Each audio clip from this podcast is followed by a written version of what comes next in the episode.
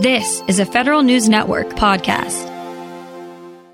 The 8A STARS 2 procurement vehicle has been so popular, it did something rarely seen over the last 25 years. The small business IT contract reached its $15 billion ceiling 16 months before it was scheduled to end.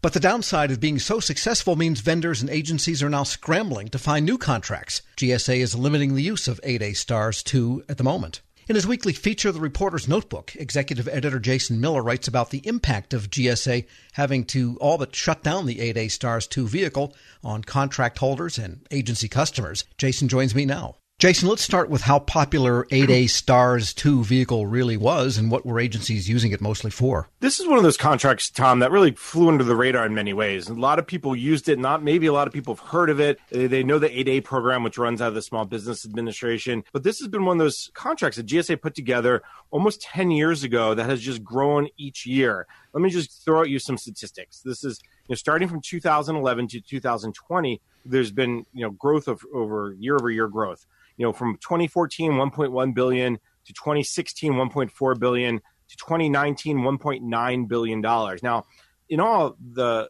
8A Stars 2 program only had a 15 billion dollar top line, you know, maximum value contract. So they already were at 10 billion through 2019. And based on what GSA is seeing, they're worried that, that they're going to already hit the $15 billion ceiling just this year alone. So they actually had to put a stop in place in many ways. I mean, it's still accessible in some ways, but you have to get a control number. It became much more difficult, complex process. And and this is an uh, again a contract, a lot of money through it, but also a lot of task orders. And a lot of agencies use it. Nearly every agency uses it. I mean, Tom, for the last couple years, over 700, almost 800 task orders a year. So you can just tell that agencies were really, uh, again, popular excited for it, and and now things are going to uh, slow a lot down and, and not be the, the 8A Stars program won't be as accessible. Yeah, because more often these programs don't reach their limit. Sometimes they never even get out of the birthing room. Contractors are left with nothing. So I'm surprised that contractors, agency customers, nobody knew this was about to max out. From what I've been told from several different vendors uh, who are in the program, the 8A Stars program, as well as other contracting experts, is this was a little surprising. One, I talked to John Shoraka, who is a former associate administrator for government contracting at SBA, and he kind of just was very candid and said this was poor planning by GSA for not realizing how quickly this was going to max out, especially on a program that is this popular. I talked to other vendors. I talked to Stephanie Wilson from Net Impact Strategies, who just got on this 8A Stars program about two years ago. They're a woman owned business doing IT consulting. And she says, We got a, a basically a memo from GSA saying on April 6th, hey, this is about to hit its peak. Uh, going forward, you're going to need to get basically contracting officer approval to put any task orders against it. And not just new task orders, but recompetes and potentially options is another one. I also talked to uh, Samar Godri, who is a uh, executive vice president and co-founder of PowerTech. She's also working with a company called Ailsig under a joint venture mentor protege agreement, and they have a company called Three Vesta, and they are under 8A stars. A little complicated here, but but basically they get about 55 percent of their revenue. This is Three Vesta through the 8A stars program. Their pipeline was 35 to 40 percent of the revenue for 2020 was coming through again stars too, and they were told just again in the last month or so, hey, you, you're going to have to find a different vehicle, or your customers are going to have to find a different vehicle because this one's not going to be able to be used. We're speaking with Federal News Network's Jason Miller. That raises two questions. Can GSA raise the STARS 2 ceiling? Do they have the authority to do that? And or getting the other one, I guess the follow one would be STARS 3. Can they just get that started sooner? Let me answer the second question first. STARS 3 is still in the draft solicitation stage. It was put it was uh, released last summer, so GSA is still working through it. Bill Zielinski, who's the assistant commissioner in the Office of Information and Technology category at GSA's Federal Acquisition Service, for a few more minutes anyway. Yeah, at least for a couple more uh, weeks here. Actually, told me in an email statement that they are doing everything they can to really push forward uh, for 8A Stars 3. They intend to issue the, the final solicitation sometime this year, and there, there is an aggressive evaluation timeline as possible. As for raising the current Stars 2 ceiling, that is possible. We've seen that happen in other programs. Uh, where they're at with it is, is unclear. Uh, Bill Zielinski again said they're exploring their options. However, there's no guarantee of additional funding can be made available. So it's it's unclear how they're going forward, and I think that's a shame in many ways because again, wildly popular. A lot of agencies use it.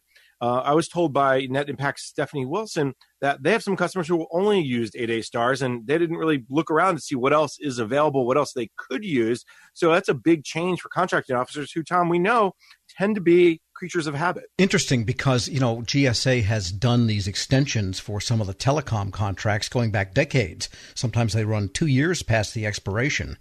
And so I just I'm a little surprised they just simply can't extend this one given that the demand is there. I think part of it is they have to go through some sort of process and get approval because it is a government-wide acquisition contract. They may need to go to the Office of Federal Procurement Policy and ask them for approval. It's unclear what the exact approach is, but I think that they're working through it and just may take time. At the same time, we here we are, Tom. we're in the middle of early summer. We're entering the fourth quarter buying season is not too far away.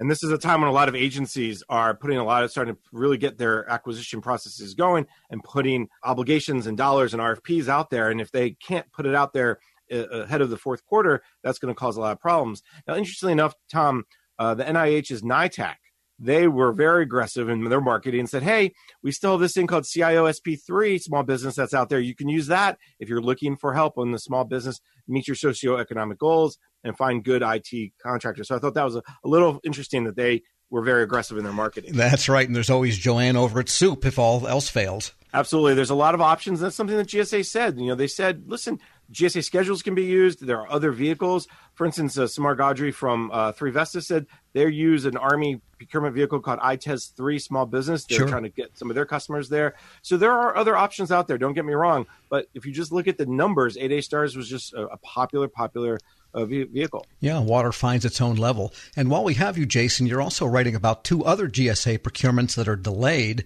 and you're kind of on your soapbox on these. Tom, I had to I had to break it out. It's been a while. I, I haven't put out the soapbox in, in several months, maybe even more than a year. But you know, this is one of those things where I saw procurement delays and procurement protests. The latest one is the second generation IT, the 2G IT contract that GSA is putting out there. They have four new bid protests this makes 13 overall since GSA launched this effort more than a year ago. And at the same time, GSA is starting to get a lot of questions, including from us, about the latest with the Alliant 2 small business vehicle that's been on hold for more than a year and it's been five years in the making.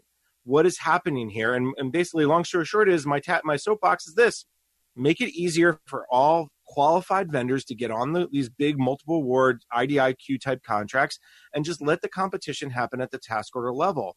I think we've seen time and again, it's it's it doesn't the the, the all this effort, all this time, all this delays that happen on the front end of a contract really are for naught when all the real competition and all the important work happens at the back end of the contract, meaning hey, agency X uses the contract, they put a task order out there, then there's protest, then there's com- real competition happening. I don't know why we're still in the talking about this, but we see time and again every large vehicle, uh, maybe not every, but many large vehicles, Tom, have this problem of protests and delays. And there's years in the making. I mean, think about this, Tom. 8A, Alliant 2 small business vehicle. It's been in the works for five years. So vendors who bid on this nearly, let's say, two or three years ago, how much technology has changed in that two or three years? So if GSA would uh, push this through and finally make an award, agencies would have access to quote unquote two to three year old technology. Now they can update it. It's easy. It's not that difficult to update a, a, a you know multiple award contract sure. IDIQ.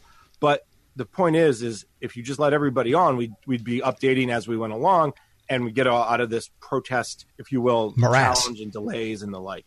Federal News Network's Jason Miller, thanks so much. My pleasure, Tom. And listen to him, you guys. You can check out his notebook now online at federalnewsnetwork.com.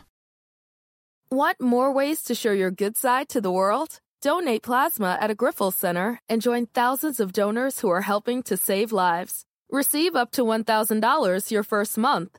Learn more at grifolsplasma.com. Grab a 30-day free trial of Live by Live Plus, and you'll get unlimited skips, commercial-free music, and all of the podcasts and live streaming events you can handle. Visit livexlive.com slash podcast one to learn more and start your free trial.